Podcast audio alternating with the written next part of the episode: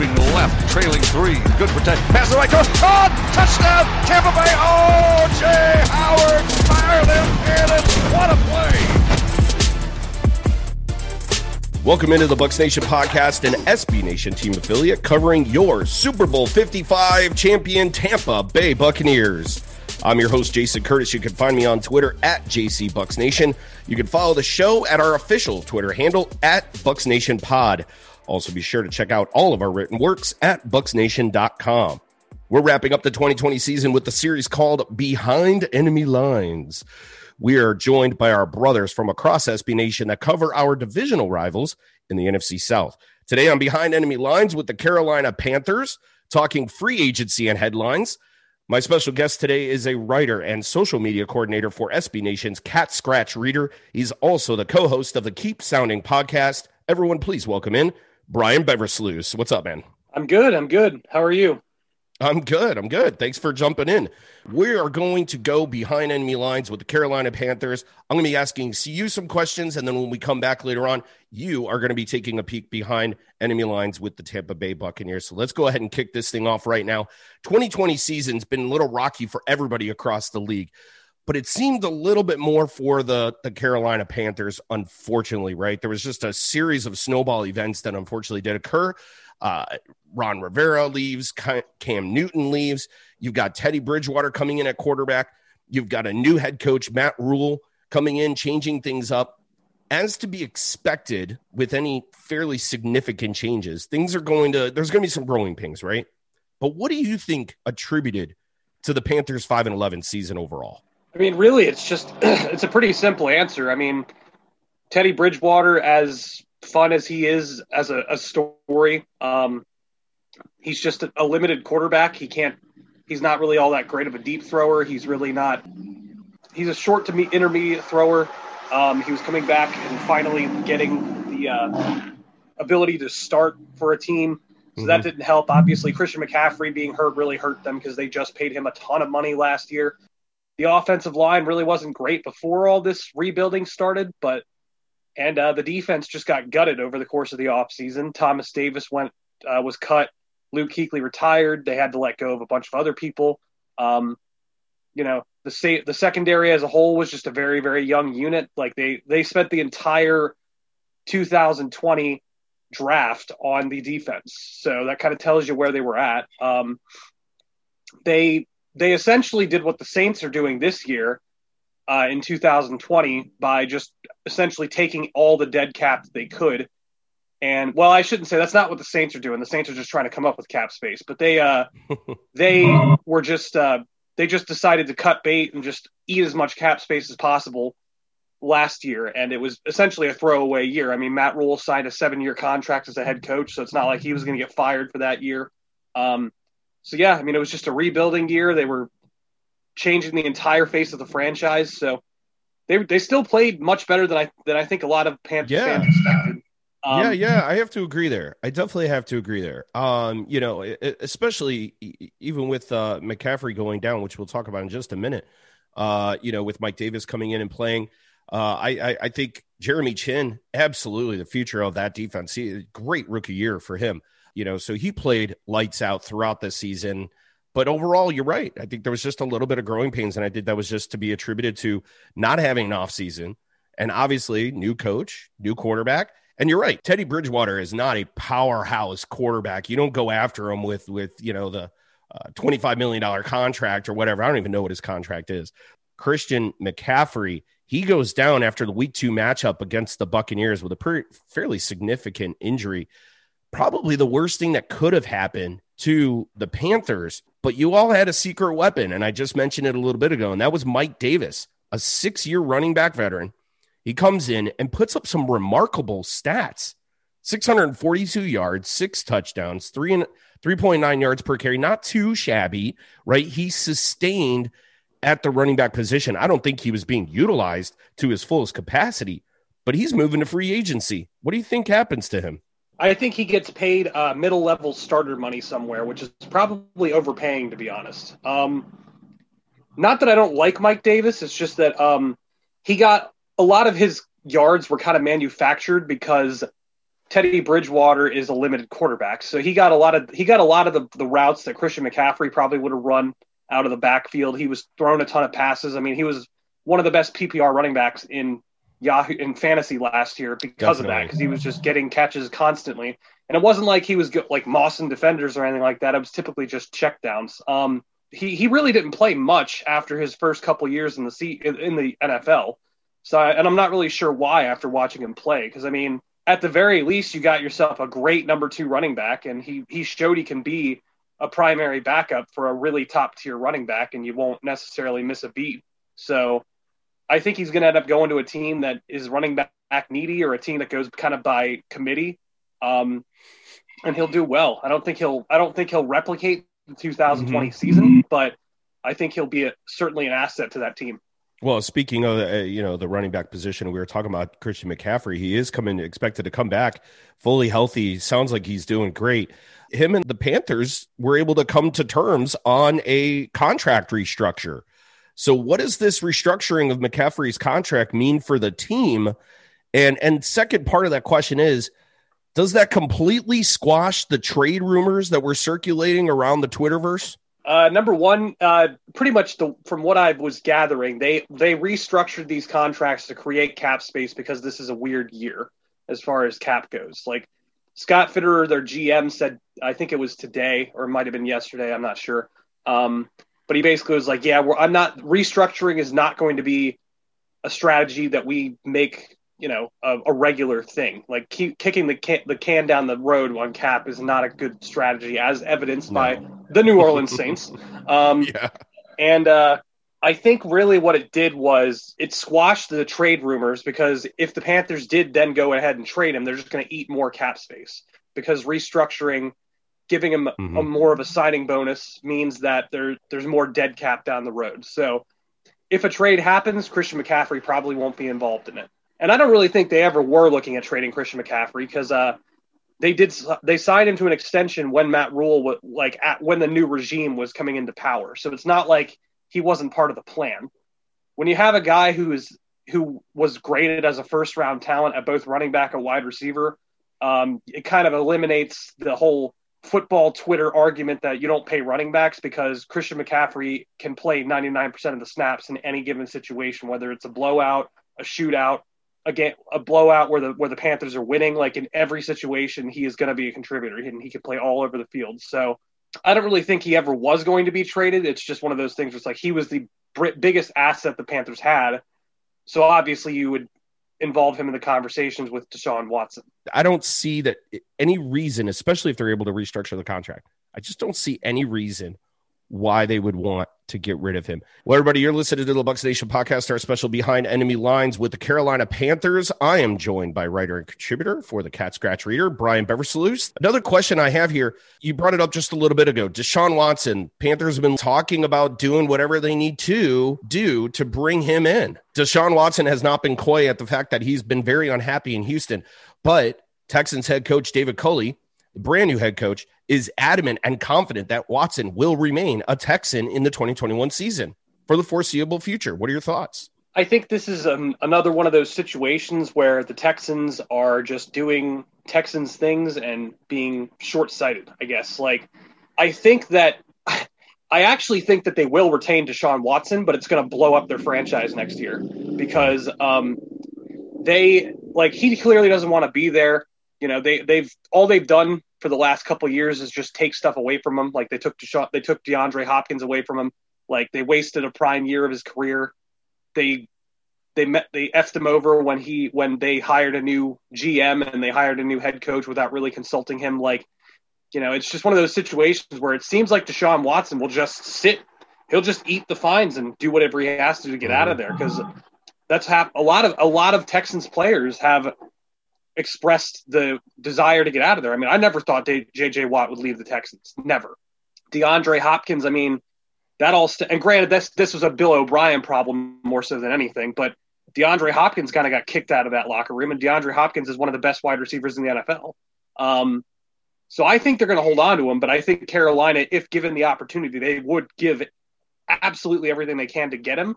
I actually think that them restructuring McCaffrey and Thompson was kind of their way of being like, well, we're not going to get rid of these assets at this point. So now, like the only players that are on the table would be some of their younger guys like Brian Burns, Mary Derrick Brown, um, maybe one of their wide receivers. Like, it's going to end up being it's going to end up being a lot of draft picks if they manage to pull off that trade. But at this point, based on the comments by Matt Rhule, yeah. uh, saying that Teddy Bridgewater is our quarterback, essentially, it means that all right, we we're not going to end up with a quarterback in free agency at this point. I mean, they they did try to trade uh, Teddy Bridgewater along with the eighth overall pick for Matt Stafford.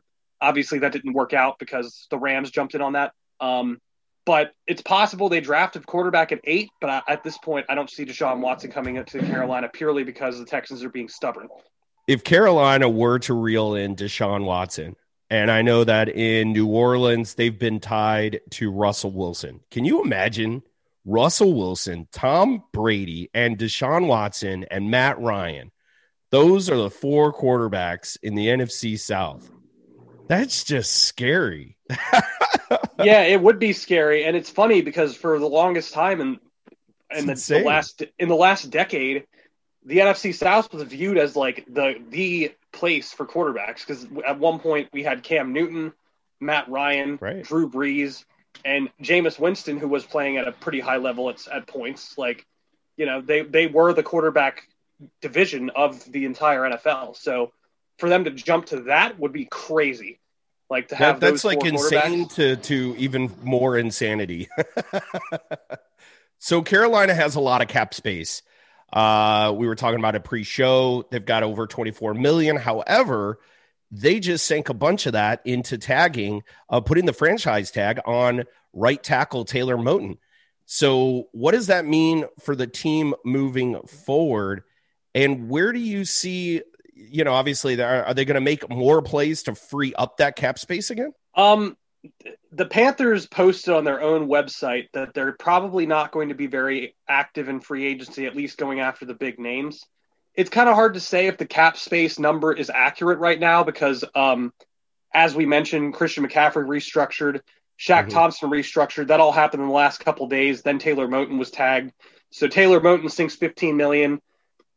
The maximum number that I've been reading that they could have freed up by uh, restructuring those two contracts is 11 million between Shaq Thompson and Christian McCaffrey. So it's really hard to say how much cap space they actually have. Um, but I think that they're going to go the route they kind of did last year with Matt Rhule, where Matt Rhule is going to find his guys out there where he can get them for not too high of a price. I mean, Robbie Anderson was uh, one of the top tier free agents in, out there last year and they got him for a, I would say, a fair price based on the production he gave them this year.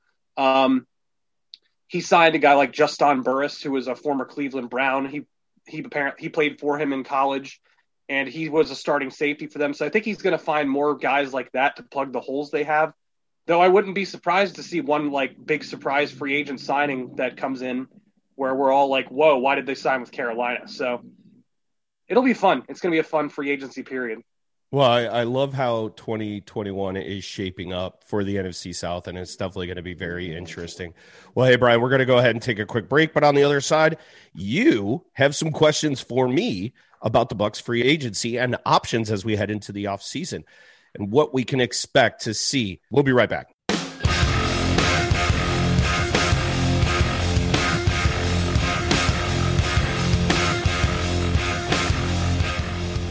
Hello, and this is Brian Beversluis. Welcome you back to the Bucs Nation podcast. This is the Behind Enemy Lines segment. We just talked a little bit about the Panthers, so now I get my turn to uh, turn the tables around and ask some questions. The one thing that's on everybody's minds as far as the NFL goes is uh, how long is this going to last with Tom Brady? I mean, he's in his he's in his 40s, you know. We a lot of people kind of thought he might retire after being with the Patriots, but he obviously didn't, and he went and won another Super Bowl with you guys. So congrats to you. Uh, how long do you think this is going to go?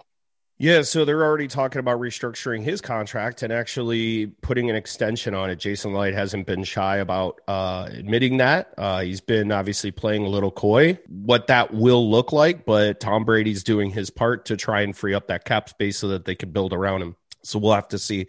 So he signed a two year, $25 million contract.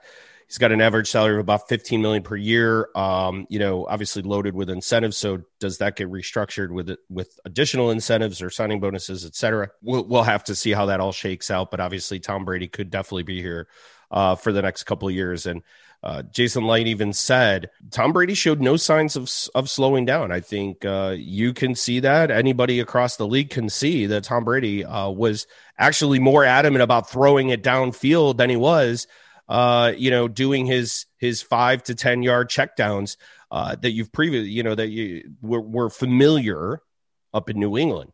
So I thought that was really interesting, and uh, we were all scratching our head every week, week in, week out, like, holy crap, what the hell are you doing throwing these 20, 30, 40 yard bombs down to Scotty Miller? Uh, you know, it was a crazy season. It was a different type of Tom Brady, but I think he's not showing any signs of slowing down. He can absolutely play at least until 45. So give it a couple years. You know, I think he can definitely make another run if it's not going to be in 2021. Could it be 2022?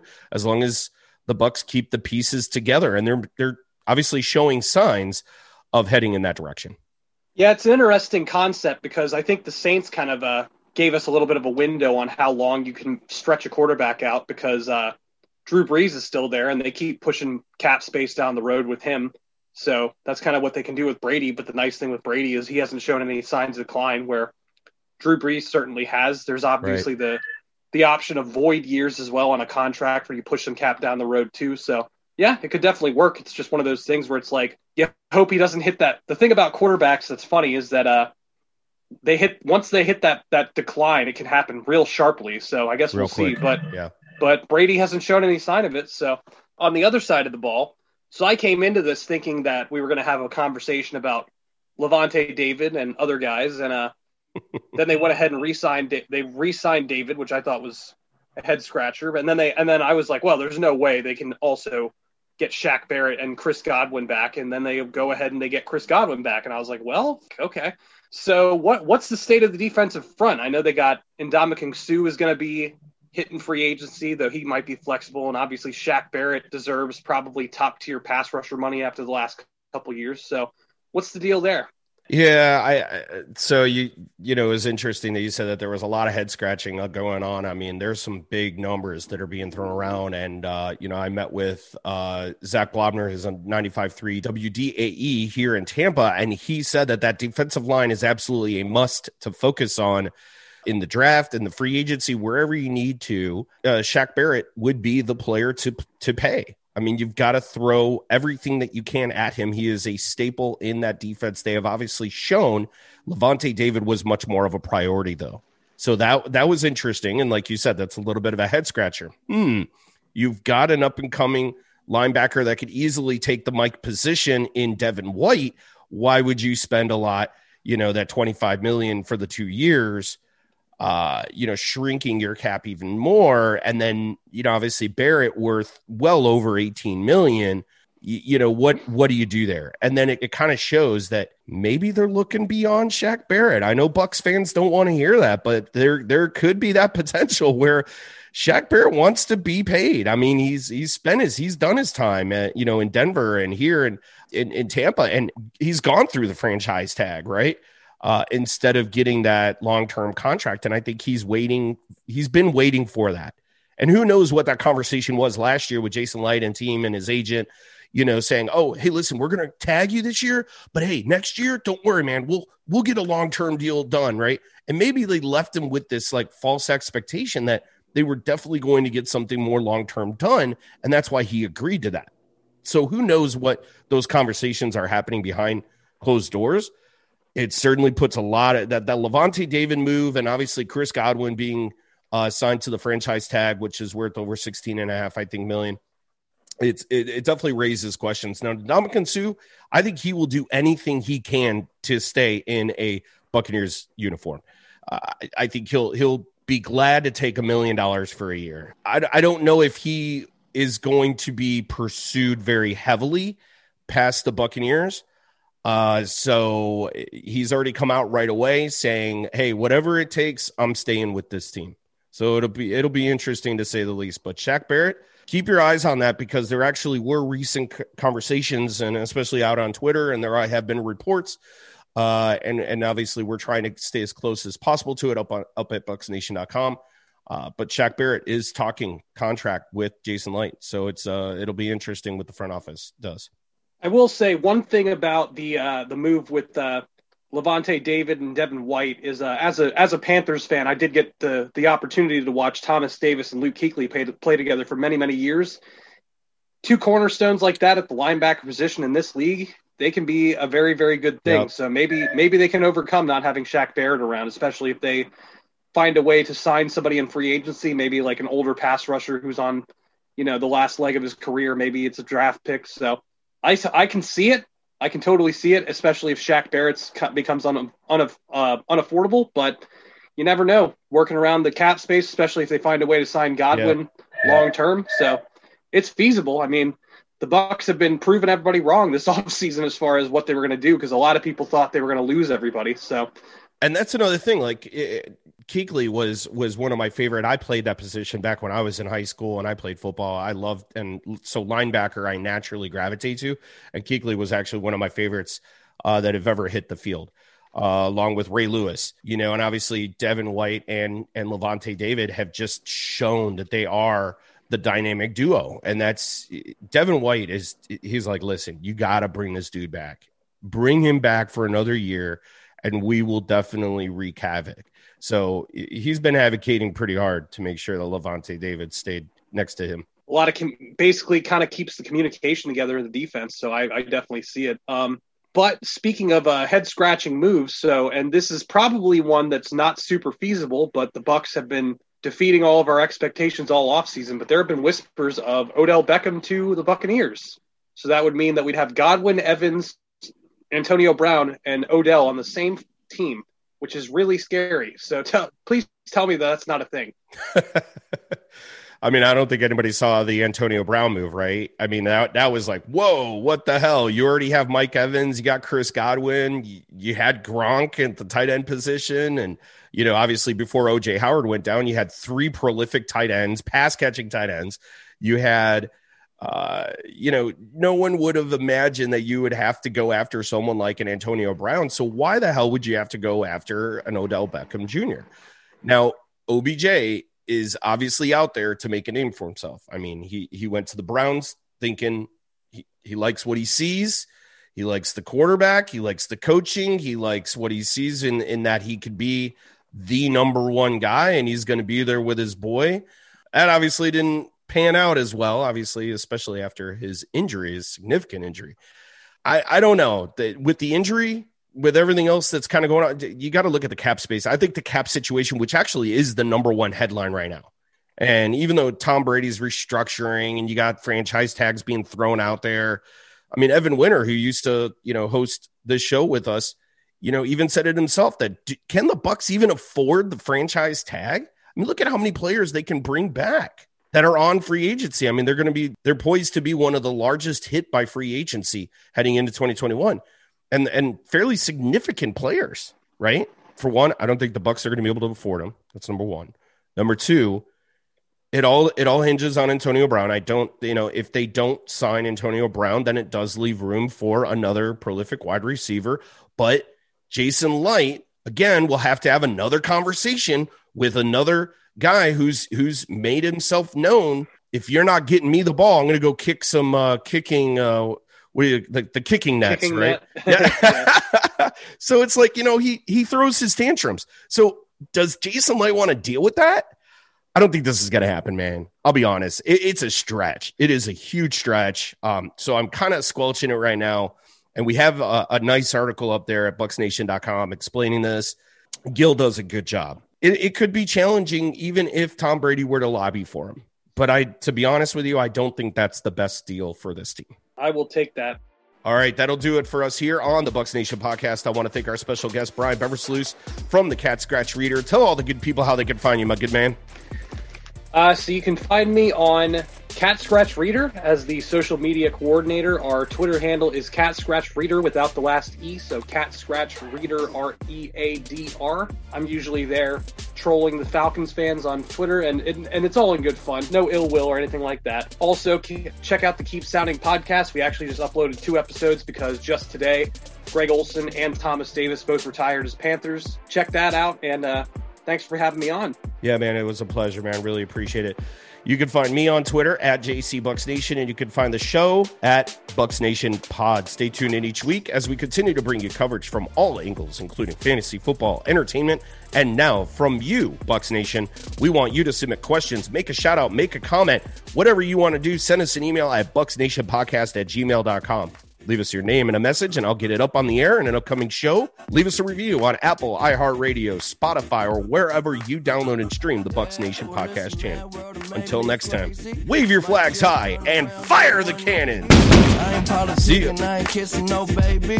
Devil on my doorstep being so shady. Mm, don't trip. We don't gotta let him in.